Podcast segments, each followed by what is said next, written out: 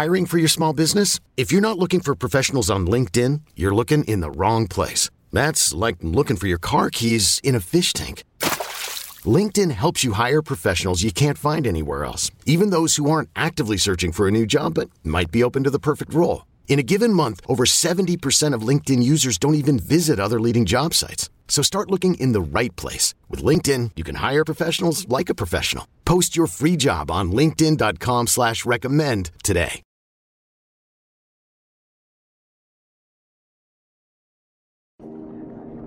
What's up, fam? This is Jay from Push Black. And as you know, over here we're passionate about building black power and taking control of our liberation. One of the ways to build power together is through massive, unprecedented voter turnout. Every person in our community matters. That means you. You matter. And your vote matters. Tuesday, November 8th is election day. Put that in your phone, make a plan for when you're gonna go vote, and help three people in your life make their plans. Hold each other accountable. Make it happen. Visit pushblackvotes.com for more information and the pledge to vote in 2022. Peace.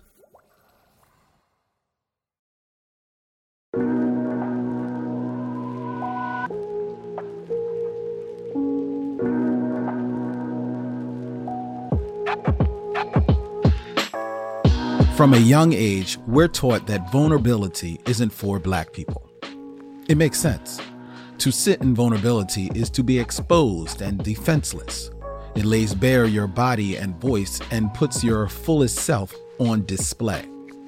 That ain't easy, especially when history has shown the danger in standing up and using our voices. But every story has two sides.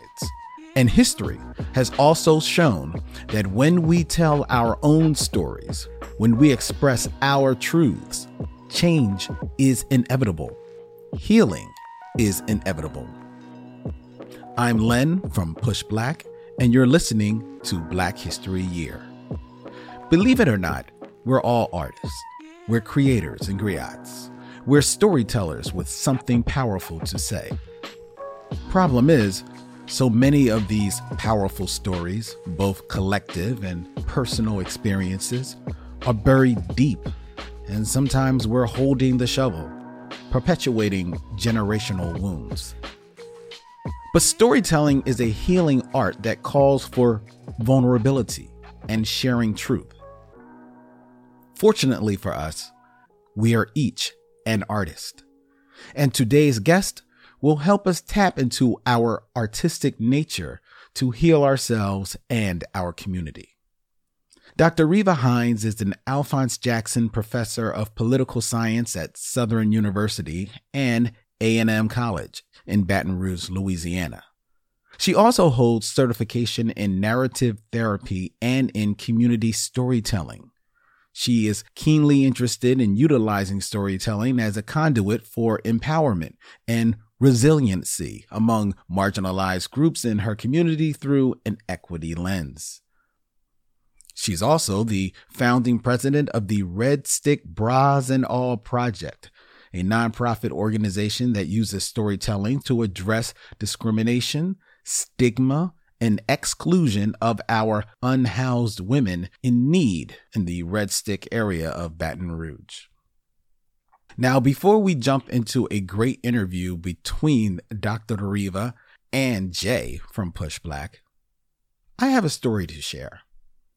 It's about a storyteller who risked it all to share his horrific experience of enslavement.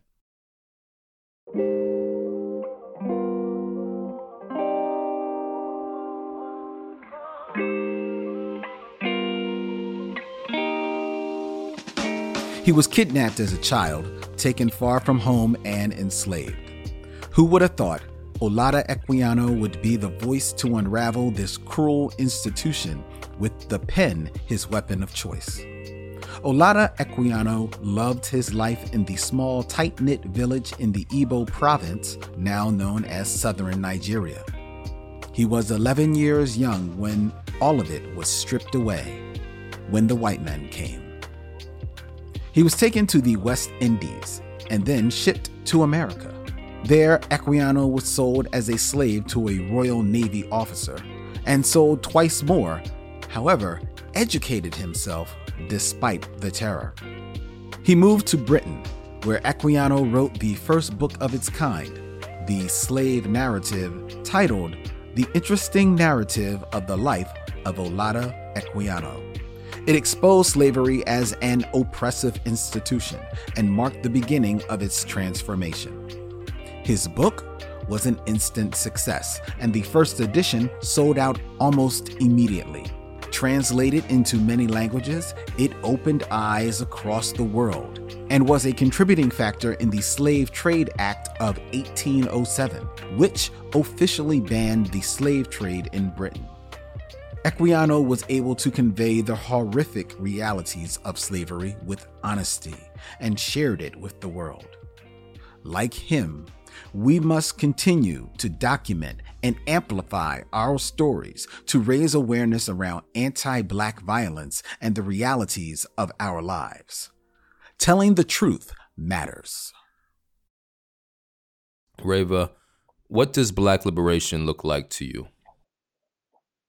I think we live in an environment now where um, Black liberation and Black thought is constantly being compared to what America wants or what people want. And unfortunately, this mark and measure um, happens to be what the predominant culture is, which is usually to the detriment of Black people in the world. Um, be it Black uh, people in America or even when we're talking about Pan Africanism. I kind of tried to fight this phrase about we wanted to be treated equally like everybody else. Uh, that is not the measure of liberation for me. Uh, the measure for liberation for me would be a world wherein we can be our authentic selves, we can bring our our, our, our true forms in, and be in a space where we can move seamlessly without constantly uh, feel like we have to defend ourselves or act a certain way or behave in a, in, with, you know in a certain uh, accord. Can you tell me a bit about how your work uh, contributes to that destination of Black liberation uh, in the ways that you've described? Sure. Um, one of the things that you know, I'm I'm I'm an academician by profession, but um, my passion lies in doing work for the community. I've never considered myself a scholar as much as a scholar advocate.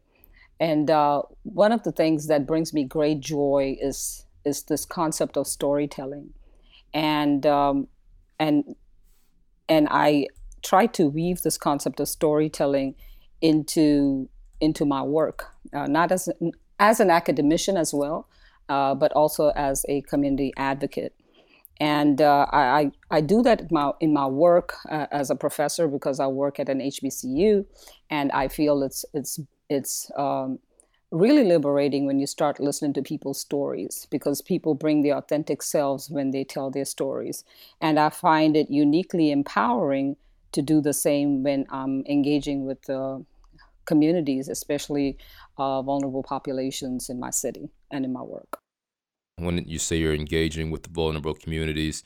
Um, what does that look like?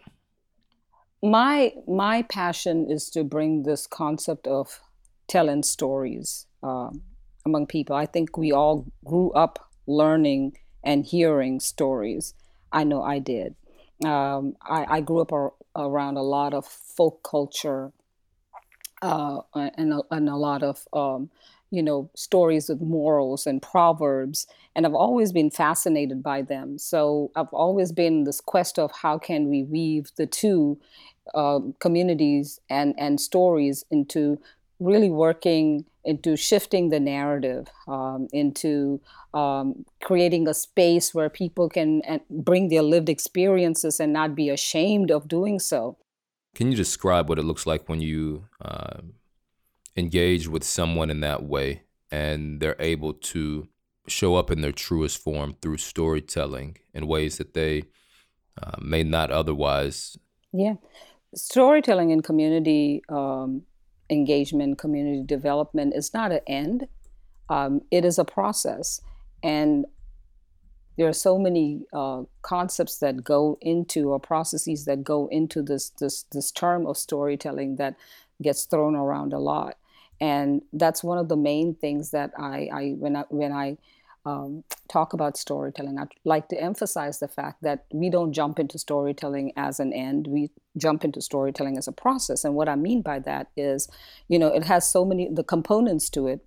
Uh, starts with building trust, uh, with creating certain norms, cultural norms, to be aware of these cultural norms, um, to to engage in transfer of knowledge, to engage in some learning and also some unlearning, and to facilitate that in a way that that creates emotional connections among uh, the people that you're uh, you know engaging in and telling stories with and hearing stories from.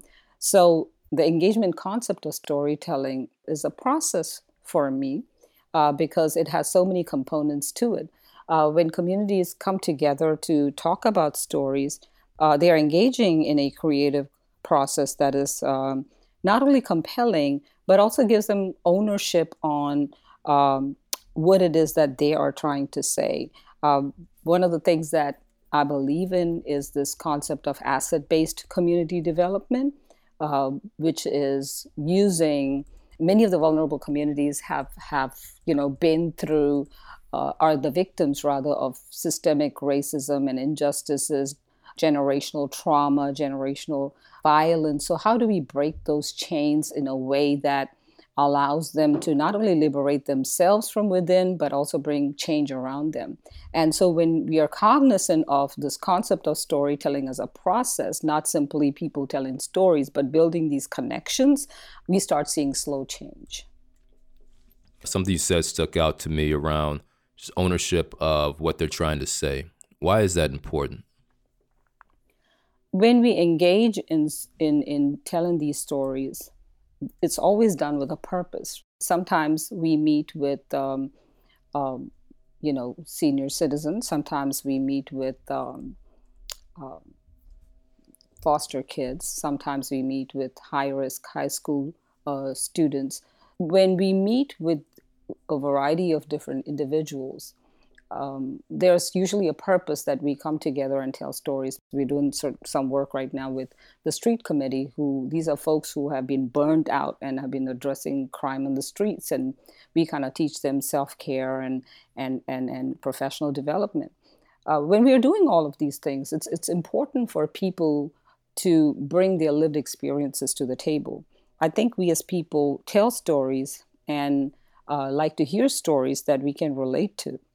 Uh, so when we take ownership of our stories, the ownership translates into you know promotion um, and, and, amplification of what they are as individuals. It, it shows an investment in what they feel is important to them. And it is also central on how I, as a person who's facilitating a storytelling session, understands them and how they communicate to me.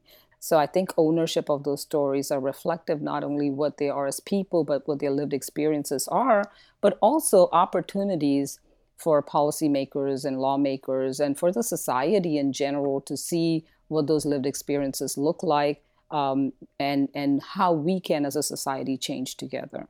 Stories from black communities have a very different cultural perspective to them that we all have to be very cognizant of uh, because there is so much to unpack and unfurl and and learn and unlearn that you know this ownership then becomes very important if we are to really understand what folks are going through. Can you give one or two examples of um, what you mean by that? Yeah about five years ago we had received a grant from robert wood johnson foundation on looking at uh, housing as a public health issue uh, here in Baton Rouge, and we looked at uh, we studied North Baton Rouge, and South Baton Rouge. And uh, North uh, Baton Rouge is a predominantly uh, uh, black part of town, and South Baton Rouge is predominantly uh, white part of town. Um, you know, housing is a public health issue from the prism of not as a as a structure, but as it relates to housing affordability, housing conditions, and neighborhood conditions. and um, you know the, the the stories that we got from uh, South Baton Rouge uh, was was a bit different because you know there's there there are um, a plethora of hospitals available. There are uh, eating healthy eating options that are available. You know there is an amazing mall that is there and since very abundant in resources. So the stories that we gleaned from uh, South Baton Rouge, uh, you know, talked about the kind of the privilege that came with that. Uh, the stories that we got from North Baton Rouge were as amazing as as as we got from you know the other part of the city but there's something that we learned about this uh, process that opened our eyes. So i remember distinctly we went into one of the sessions and, and uh, we were engaging in storytelling along with another group that was there and someone from the other group, uh, we were talking to a zip code that has seen a lot of violence, and so we were talking about, you know, one of the uh, other facilitators asked, well, you know, why is it that you're staying in in in this in this part of town? You know, there's so much violence. There's uh, the paucity in housing and property values are going down, and you know, they just went through a list of all the things that that that were bad in that zip code. And this this elderly young woman, I'll never forget uh, stood up and said, I am 72 years old and I have lived in this neighborhood all my life. And she said, I can move if I want to, but I choose not to because this is my home. And this is where I belong. And instead of asking me everything of uh, you know everything that is wrong in, in this neighborhood and telling me why I'm not moving, why don't you ask me what is right? Why don't you ask me why I don't why I stay here and why I don't move and why don't you ask me what my needs are and then you know uh, try make a way to to address them. And I think that's where we see the differences on if we don't know the culture and uh, you know how the stories can take a very different form uh, as a facilitator. But it also tells you about the the differences in perspective of the black joy that comes with being in a space that others might see as being you know ridden with poverty and ridden with crime and why does she stay here? But this young this young lady took took pride in the fact that this was her home and she was willing to put everything on the line to to make this a better place for her and for generations to come. So i think that's one of the examples that has always stood out for me when i talk about uh, storytelling in white spaces versus storytelling in black spaces. And it goes back again to that point of ownership that you had brought uh, earlier. I appreciate that uh, illustration. I can imagine how that would be um, an eye opening sort of revelation there. So thank you for that.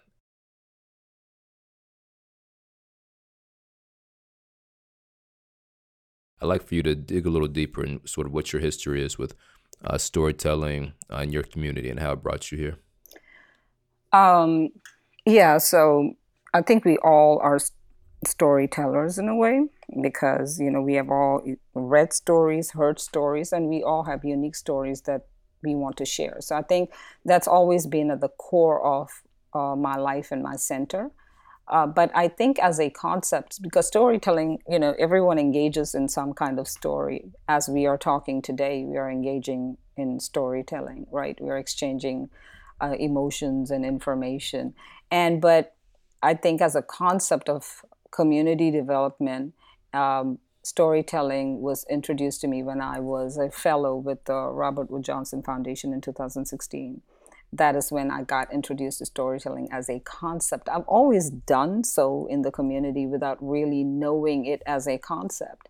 Um, and as a concept, it proved to be a really great tool because I was able to hone that skill. I was able to uh, nourish it in a way that actually became uh, a great skill set for me to have and for, and for me to understand and bring forth the voices of the community. So as as as a solid concept, I would say it began in 2016, and ever since then, it actually began with in in that process of this this work that I was doing between North Baton Rouge and South Baton Rouge, and uh, when when we saw the how empowering that was because even in that research there was stark differences in how policymakers versus residents, uh, uh, you know, answered answered our our uh, um, um, our queries and engaged in this uh, in telling stories.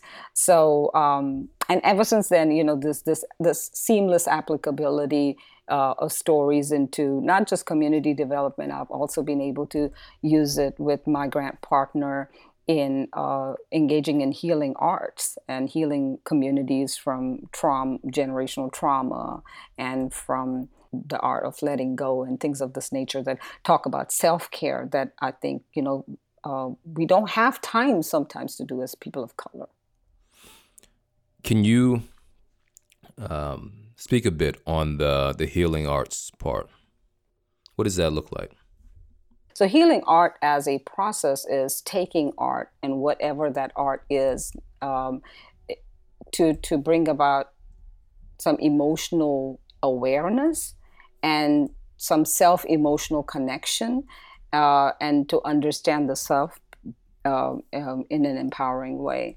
Um, when we all are artists, we all do everything with some form of movement, with some form of rhythm, with some form of pattern, whether it's breathing, whether it's writing, whether it's drawing, whether it's coloring, whether it's, it's music, and uh, whether it's movement.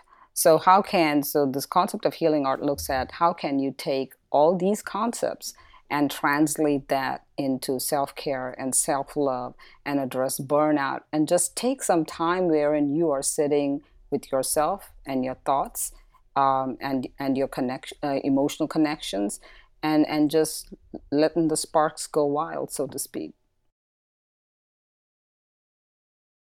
self-care I think is something that has been talked about a little bit more recently, but I'm hearing you say self care and self love. Talk a bit about, um, you know, why that is important to the Black community in ways that you have seen that through the healing arts be transformative for those who participate in them in ways that you're describing. Mm-hmm. Black lives lived experiences are so unique. The the cultural recognition of that becomes very important.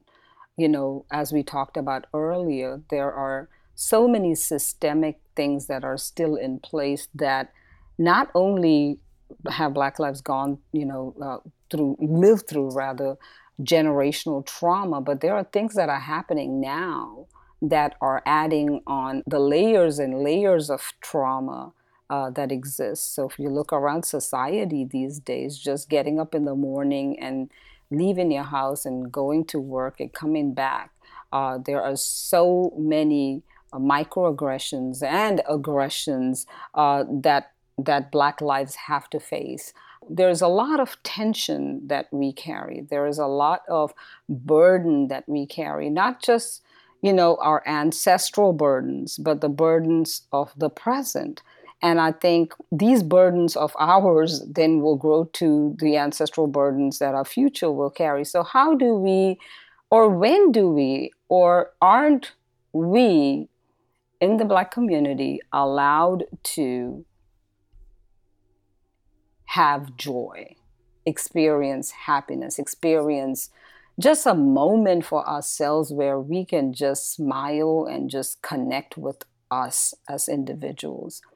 So, when we are talking about self care and self love and healing, let's take painting, for example. When you're sitting down there and you have a piece of paper and you have canvas and you have colors and you're you're you're just kind of pouring your day's emotions onto this piece of paper that is as close as releasing all the tension of the day onto that canvas.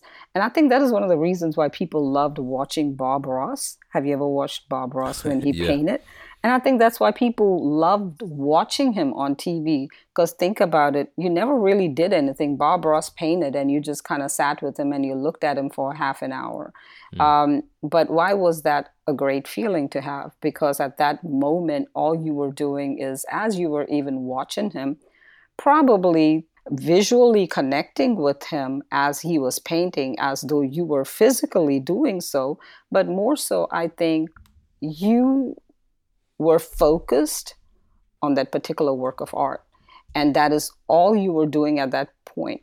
also art allows us to create and i think as human beings we love to create things we love things that we create i think that allows us in the black community to feel this joy of having something that came into fruition with just pure and true love and passion at that very moment. That is just so beautiful.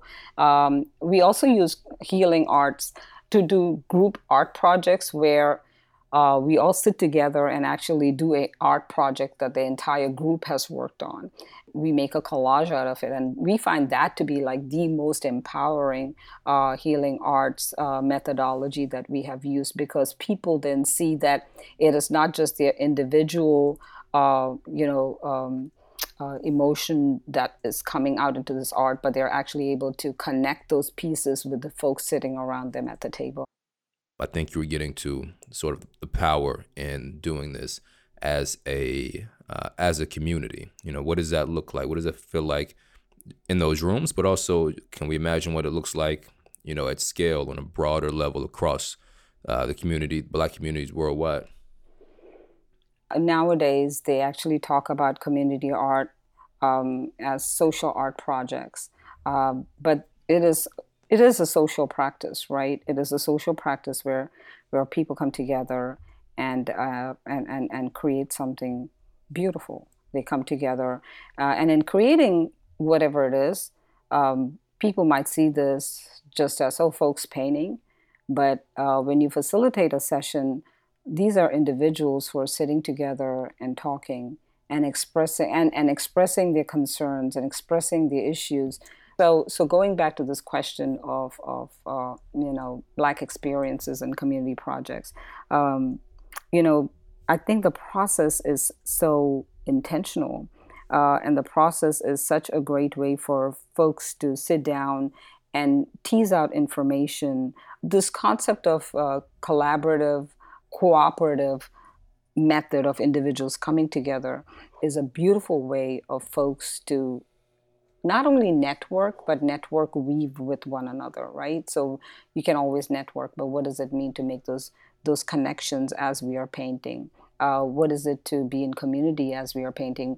You know, you also when folks are in these sessions, many a times, uh, many of the things that we often hear on the common things is, I always thought I felt that way. I appreciate that, and it sounds like there's uh, this process of finding power, collective power through this process of being vulnerable uh, with each other and exposing things that you may have thought were just you, but they may not be unique to just an individual. Absolutely, and you know, also um, you'd be surprised the kind of you know uh, social awareness that that this, these kind of things bring about, uh, the type of social change practices that. Uh, um, um, these community projects bring about. And I know some of the cities, you know, they do these community-based murals where different artists are coming together and doing these city beautification projects. It's empowering because you are engaging in cross collaboration uh, with one another in a way that is very natural and very organic, right? It's not forced. Usually, when people do to things together, it's like a social meet and greet where people are formally sitting down and having conversations. But imagine 15 people around a piece of canvas just naturally connecting to each other and they didn't even know that they were doing so. In terms of the work that you all are doing, I, I, if I'm understanding right, there is a part of it that is directly um, in support of the people in the community that are telling these stories and going through the healing process and creating the art. Um, and I think, is there also a part that's used to put these stories in this work in front of um, folks who are making decisions in the community or about the community. Is that right?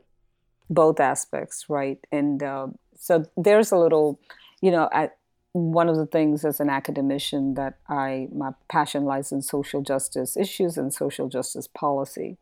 So um, the work that we did in 2016 with Robert Wood Johnson Foundation was done uh, you know, and we have to be careful with, with how we do our work because we definitely are not a policy advocacy uh, organization because then you kind of start going into the realm of lobbying and you know there are certain things that we can't do so we try not you know to cross that line but in effect, we like for our community to be drivers of change. Uh, so I'll give you a classic example of one of the studies we did when we talked about housing as a public health issue. We had community conversations, that's what we call them. And these community conversations were, you know, residents coming together from various zip codes um, and sitting down and having conversations with uh, my grant partner and myself and graduate students and kind of talking about just having a conversation, right? And talking about housing. We wanted to inform policymakers uh, and we wanted to bring awareness uh, to policymakers on the things that the residents are going through.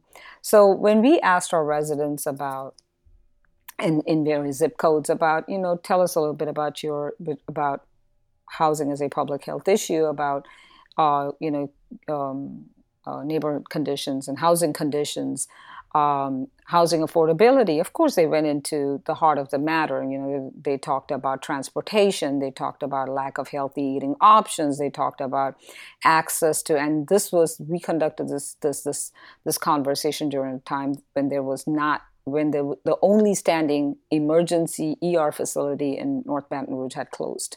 So meaning there was no ER facility present in North Baton Rouge at that time. Mm. And so we are talking to these folks, and they're t- telling us about all these things. They're telling us about, you know, if it's four o'clock in the evening and someone in North Baton Rouge has a heart attack, you know, driving to the hospital is going to take them 45 minutes on 4 p.m. on a Friday evening. So it might be just better to kind of accept their fate and stay home am- among loved ones, kind of things, right? Really, mm. things that that that that that that would shock you, and um and so we are hearing some really heartfelt issues come out of the community during these conversations. And so then we also just you know said it would be great to ask these same very questions to policymakers. And when we say policymakers, we're talking not simply about not simply of elected officials, but we're talking about anybody who holds the key to bring about some policy change.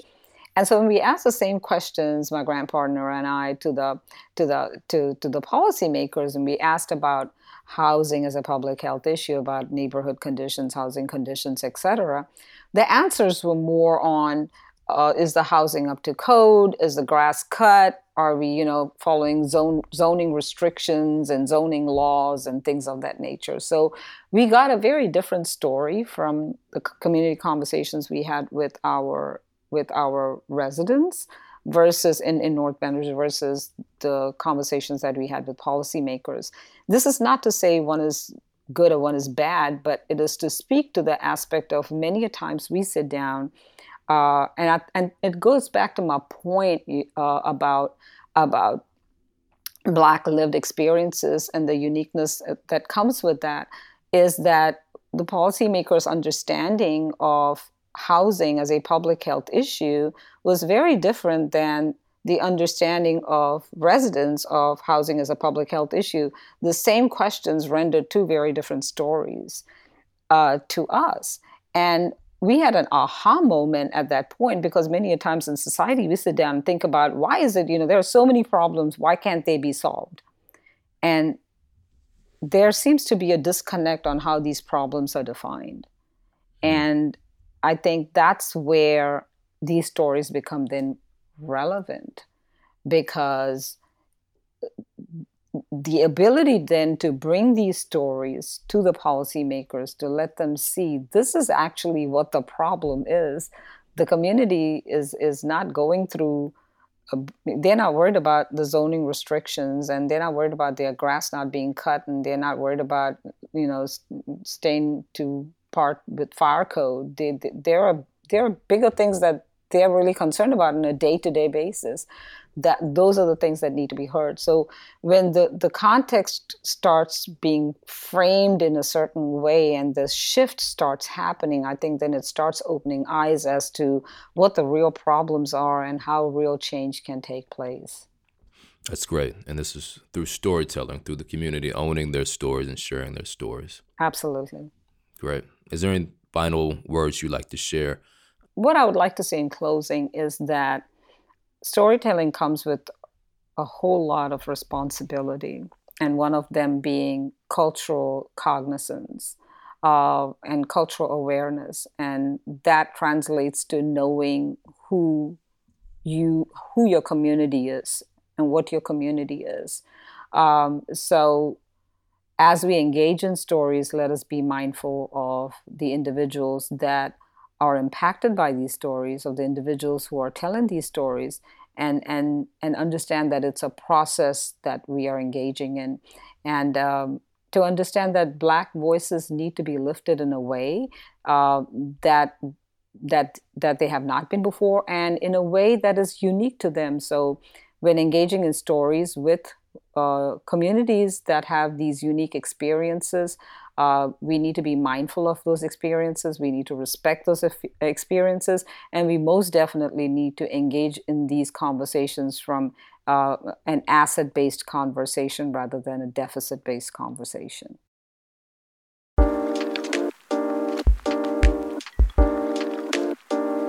Reva, I appreciate you. Thank you so much.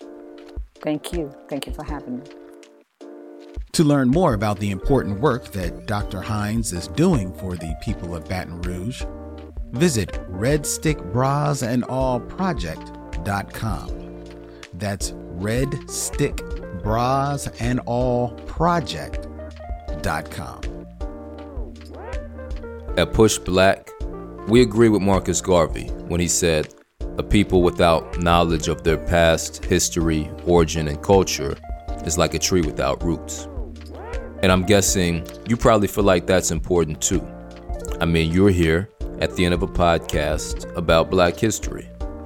You matter. Your choice to be here matters. It lets us know that you value this work. And you make Push Black happen with your contributions at blackhistoryyear.com. Most folks do 5 or 10 bucks a month, but really everything makes a difference. Thank you for supporting the work. Black History Year is a production of Push Black, the nation's largest nonprofit black media company. Our team includes Tareq Alani, Brooke Brown, Tasha Taylor, and Lilly Workneh. Producing this episode, we have Cydney Smith and Len Webb for Push Black, and Ronald Young Jr., who also edits the show. Black History Year's executive producers are Mikel Elcessor for Limina House and Julian Walker for Push Black. Peace.